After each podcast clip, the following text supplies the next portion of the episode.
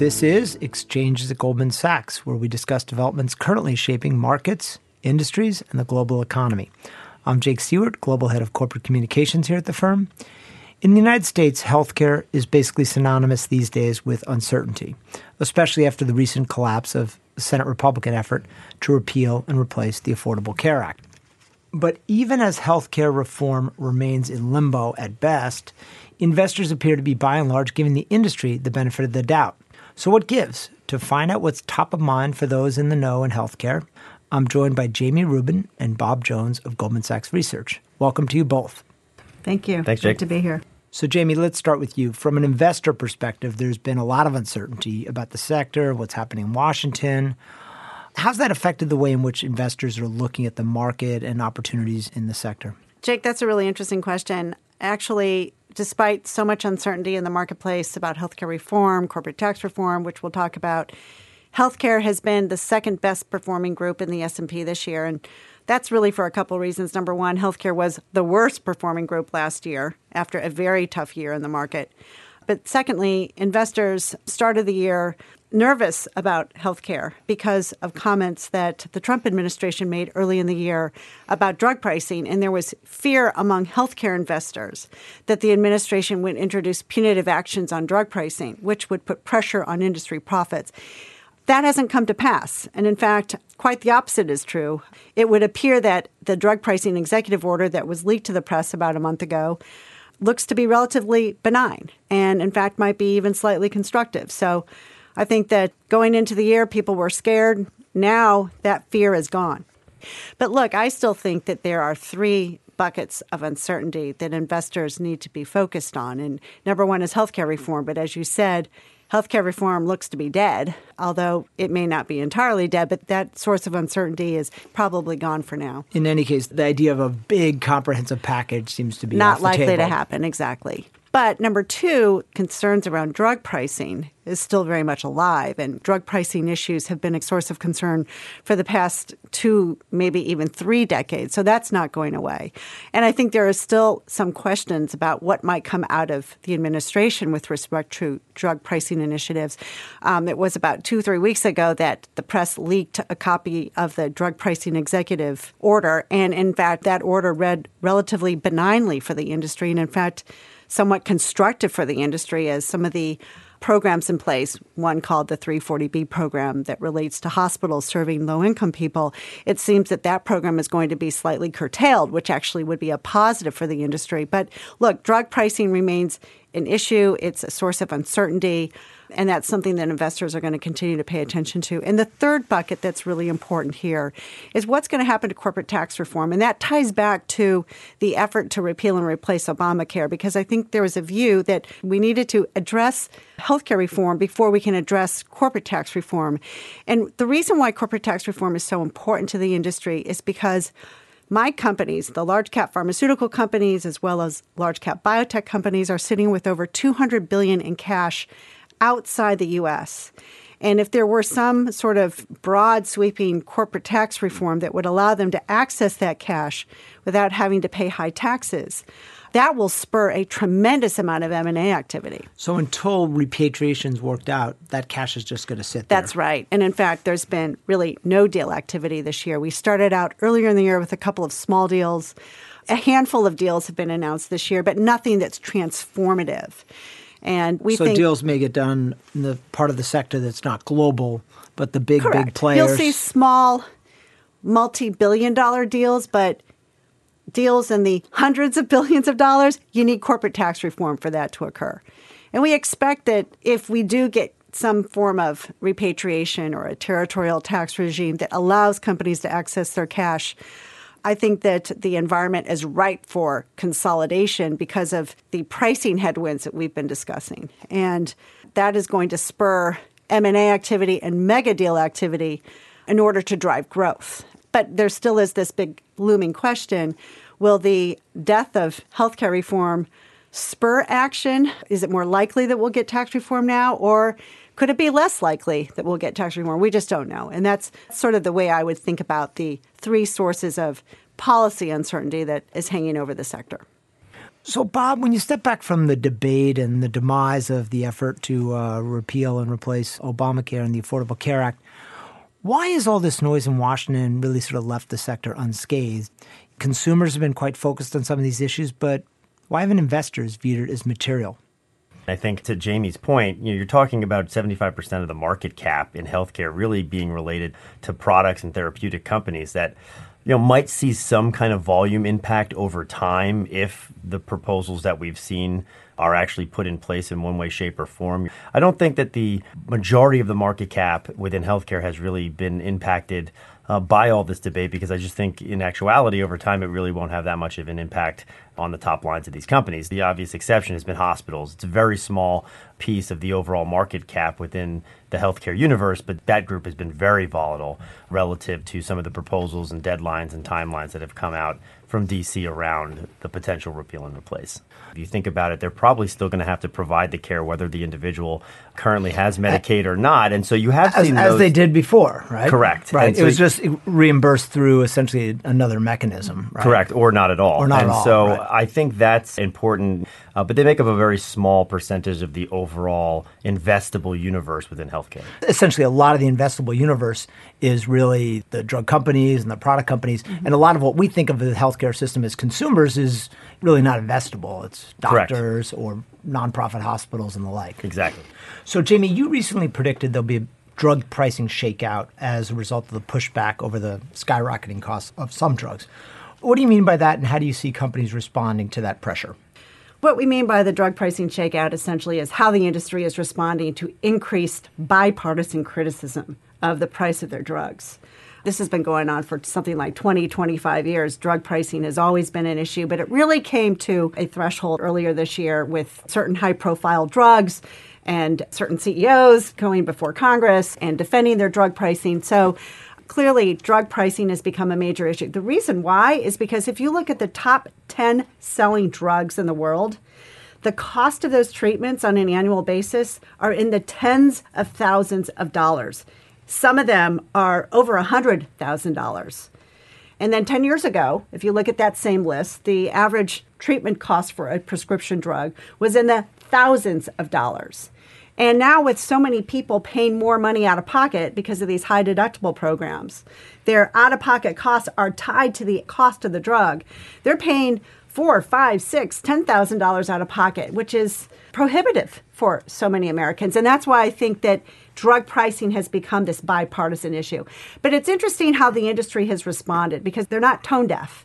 Many companies have pledged to minimize their price increases, to keep those price increases below 10% and one time a year. Typically, drug companies take one, two, sometimes three price increases a year. That obviously has a compounding effect. Secondly, we're starting to see companies, when they introduce new products, work with stakeholders like payers and other stakeholders to come up with a price together rather than surprising the market with a big price. We saw a big issue a couple of years ago with the Hep C drug, which kind of surprised the payers. Now they're working with those stakeholders. And thirdly, the industry is coming up with value based pricing contracts, still in its infancy. And Bob will talk about that in more detail. But we are clearly starting to see some response to consumer and politicians' concerns about drug pricing. Yeah, I would say even short of any kind of official legislation or regulatory change, I mean, you've actually seen branded prices in aggregate, which have been increasing 12% a year for the last five years.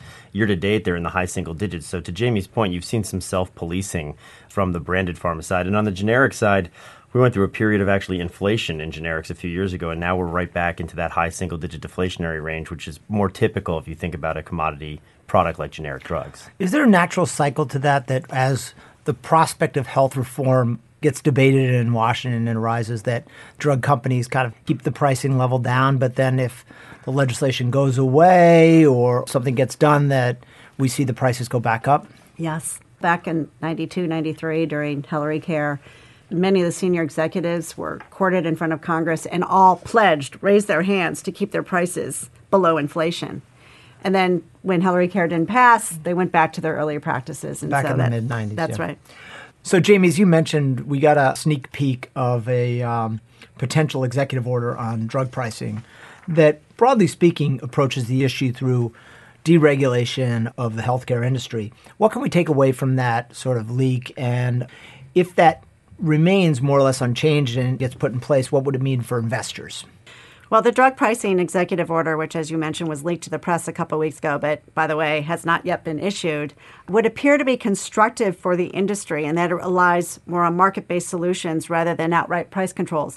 This is a good thing for investors. Investors have been fearing the worst or fearing punitive measures that would lead to price controls.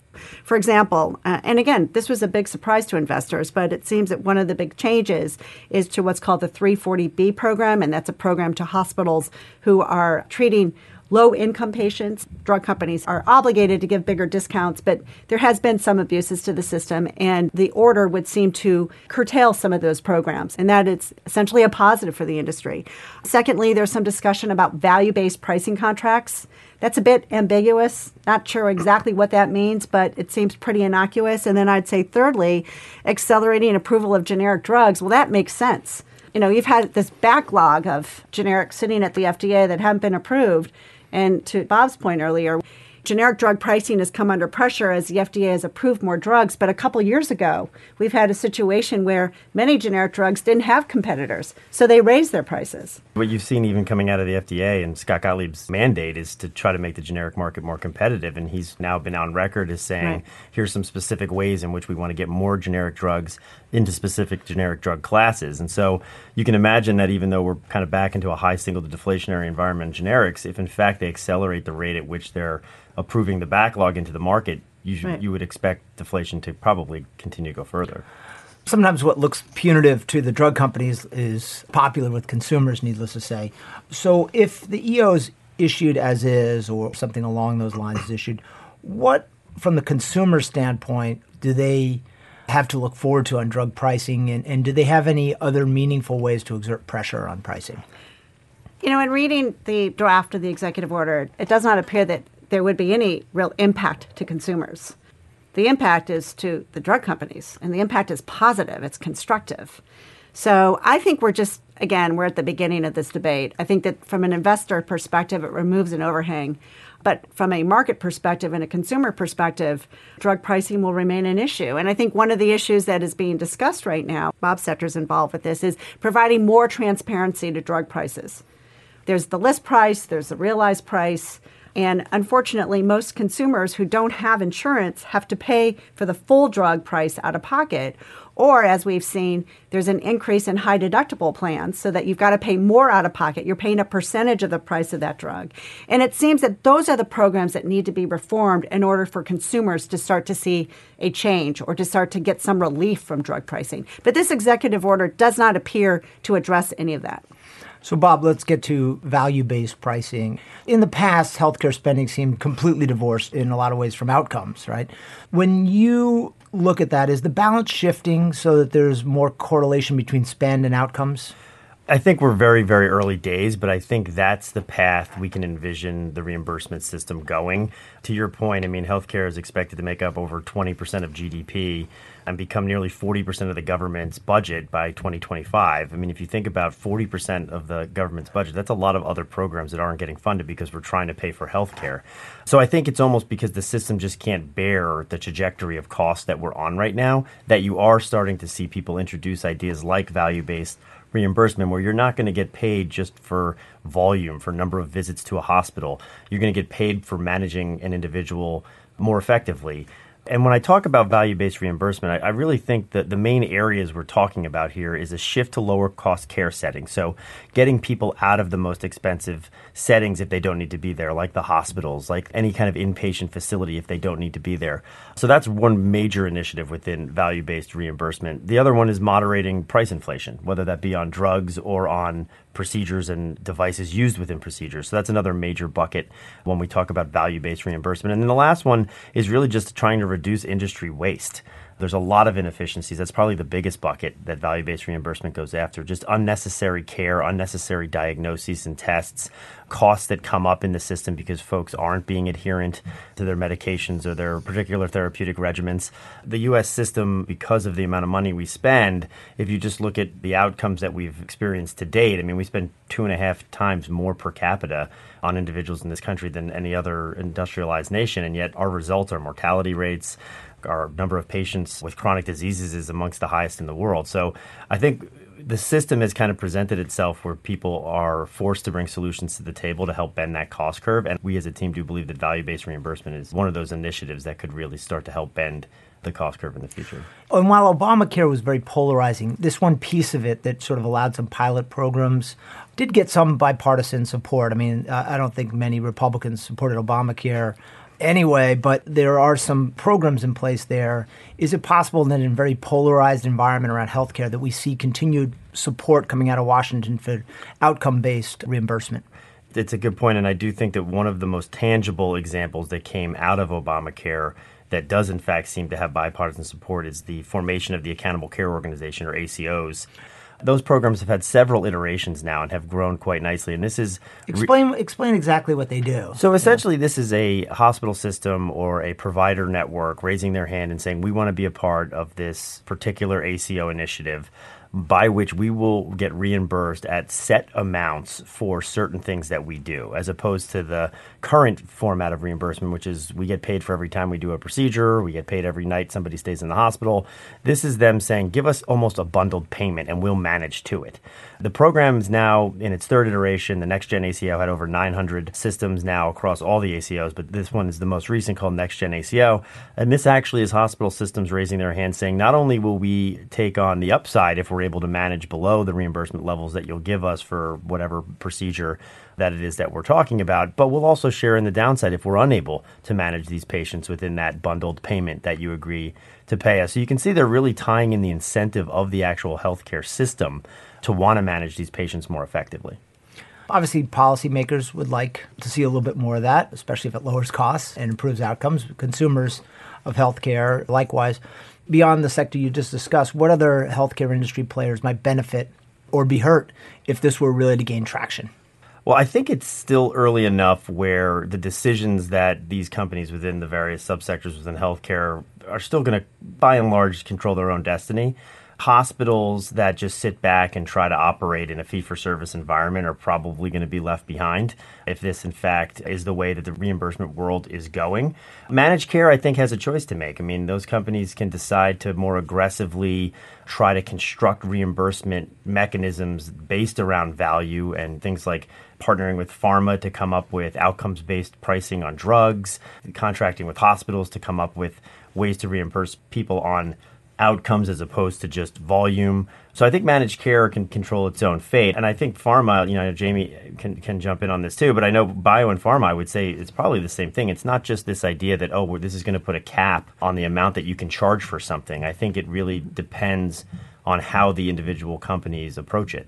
Yeah, we've had a couple of examples of value based reimbursement contracts in the industry. For example, Repatha, which is a cholesterol lowering drug, the company has signed a contract with insurance companies and basically saying, look, if the drug doesn't work, we won't make you pay for it. If it does work, we'll get reimbursed. So we've had a couple of examples or pilot programs of value-based contracts, but they're tricky, and that's because yeah, there's individual people, behavior. Exactly, and, yeah. people get sick for different reasons, which may have nothing to do with the drug. So again, I think that we are in very, very early days, and I think that the most innovative companies will lead the charge in defining the parameters for these value based contracts. And as Bob said, I think companies that continue to operate in a fee for service world and assume nothing has changed will be left behind. Let's talk a little bit about the breakthrough drugs and how this might affect them. I mean, obviously, we've talked in the past about immuno-oncology drugs, and they can provide dramatic survival benefits. Yeah, dramatic results and improvements in quality of life. But sometimes, you know, how do you measure that improvement in right. many ways? And they tend to be costly, right? So, how are pharma companies thinking about what mm-hmm. value means for their businesses? How do you think about extending life and removing Right. certain conditions? I think that the drug companies think about when they're pricing a new drug, they're looking at the overall economic value that that new drug brings to a patient. So, for example, in immuno-oncology, we've seen those drugs have an impact on survival. Most of them, not all of them, but most of them, and not all patients. But what sort of price do you put on survival? What price do you put on a patient who is facing an incurable disease but lives another two, three, four months? That's priceless. So I think that you know when the companies come up with a price, they're thinking about are we curing the disease? Are we delaying the progression of the disease? Are we keeping that patient out of the hospital? And so they're looking at the holistic price of a drug. The problem is is that the payers aren't necessarily looking at it holistically because the insurance companies, managed care companies are looking at a patient's life for about 1 year. They're not looking at 10 years out. And so I think one of the challenges that the whole industry is facing is how are we going to deal with the price of cures? Because I think one of the areas in the industry, biopharma industry that's generated the most excitement have been drugs that actually cure patients. Gene therapy, CAR T, gene editing where you're going in the DNA and actually editing a mutant gene. How do you put a price on that? Those treatments are potentially a one time treatment, but the insurance companies are not looking to treat patients. They've got their medical loss ratios, which occur over a period of one to two to three years. So the structure of our insurance industry isn't quite ready for cures. We're actually seeing more embracing of cures in Europe, where you have a single payer government With a longer time frame. with a mind. much longer time frame and a lot more data on those patients than we are in the U.S. So it'll be interesting to see how that all plays out. So in June, Jamie, you hosted the Research Division's annual healthcare conference out in California.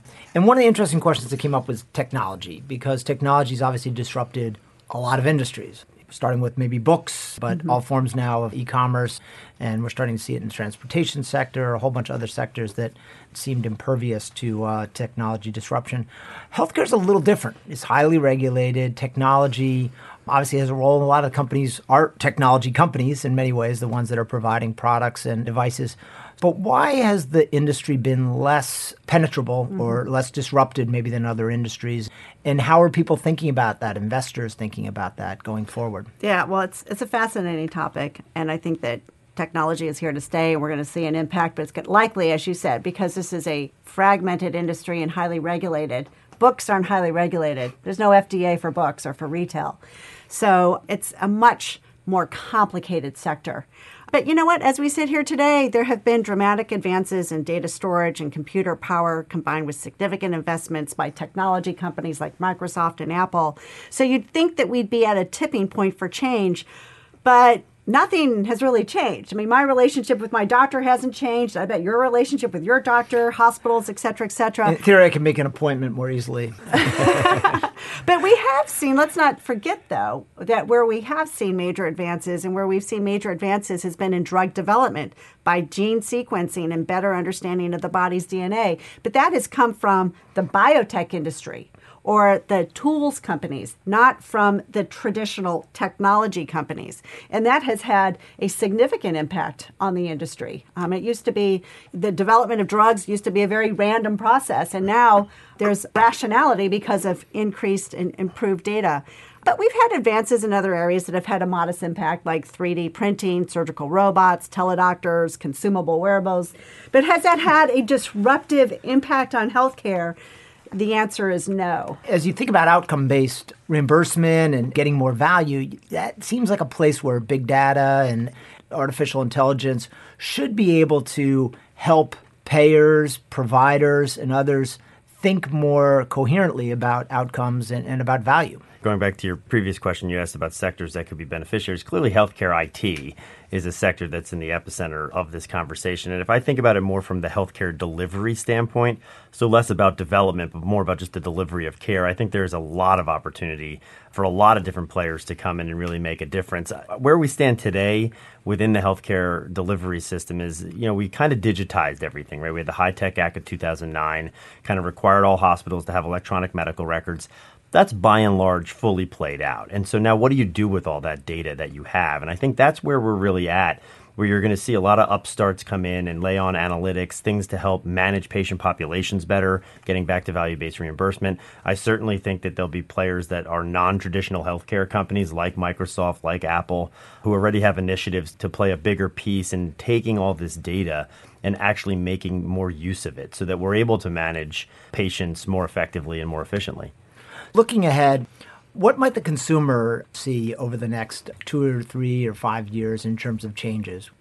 Well, I think one thing that Jamie mentioned before is the motivation for them to be more involved, I think, has kind of evolved just because, of, again, the cost in the system. So the amount of high deductible plans has tripled since 2010. I mean, it's about 30% of people today are in a high deductible plan. So there's just a more natural incentive in the system mm-hmm. today for people to care about their own health because they're paying for more of it.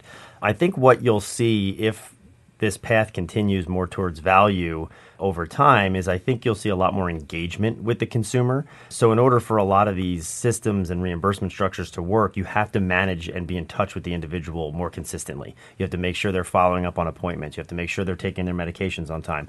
If you're really getting paid for the holistic cost of that individual over a longer period of time, you have to engage with them more. So I think you'll see things like, you know, more care management tools, apps on phones, automatic alerts to individuals, to the end consumer, just to bring them more into the management of their own care over time.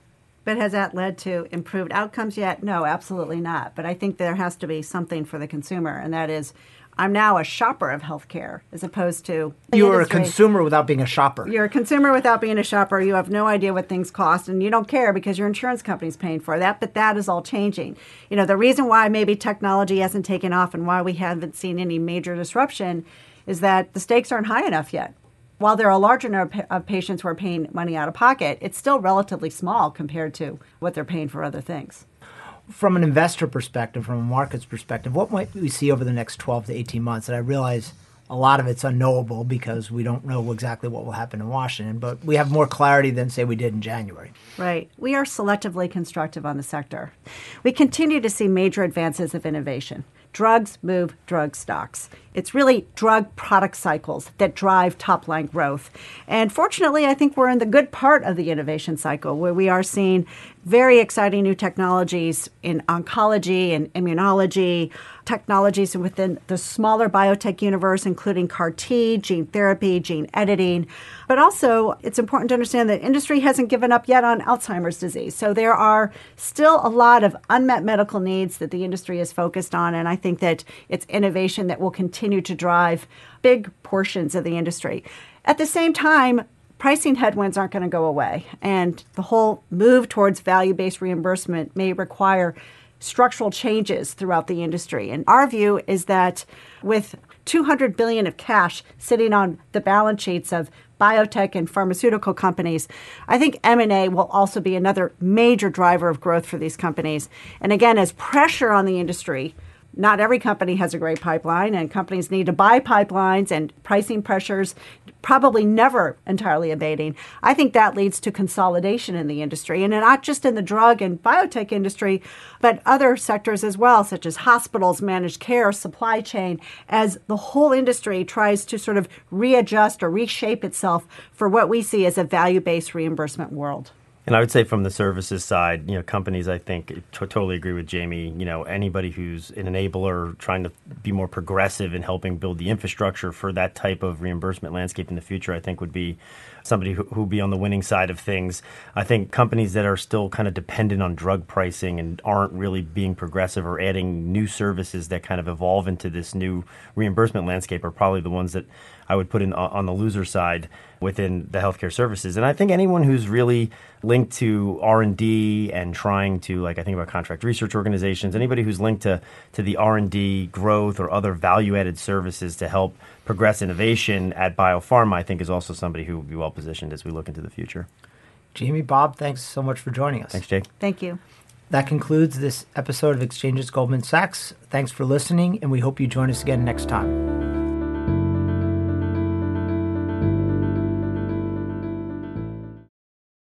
This podcast was recorded on July 12, 2017. All price references and market forecasts correspond to the date of this recording. This podcast should not be copied, distributed, published, or reproduced in whole or in part. The information contained in this podcast does not constitute research or a recommendation from any Goldman Sachs entity to the listener. Neither Goldman Sachs nor any of its affiliates makes any representation or warranty as to the accuracy or completeness of the statements or any information contained in this podcast, and any liability therefore, including in respect of direct, indirect, or consequential loss or damage, is expressly disclaimed. The views expressed in this podcast are not necessarily those of Goldman Sachs, and Goldman Sachs is not providing any financial, economic, legal, accounting, or tax advice or recommendations in this podcast.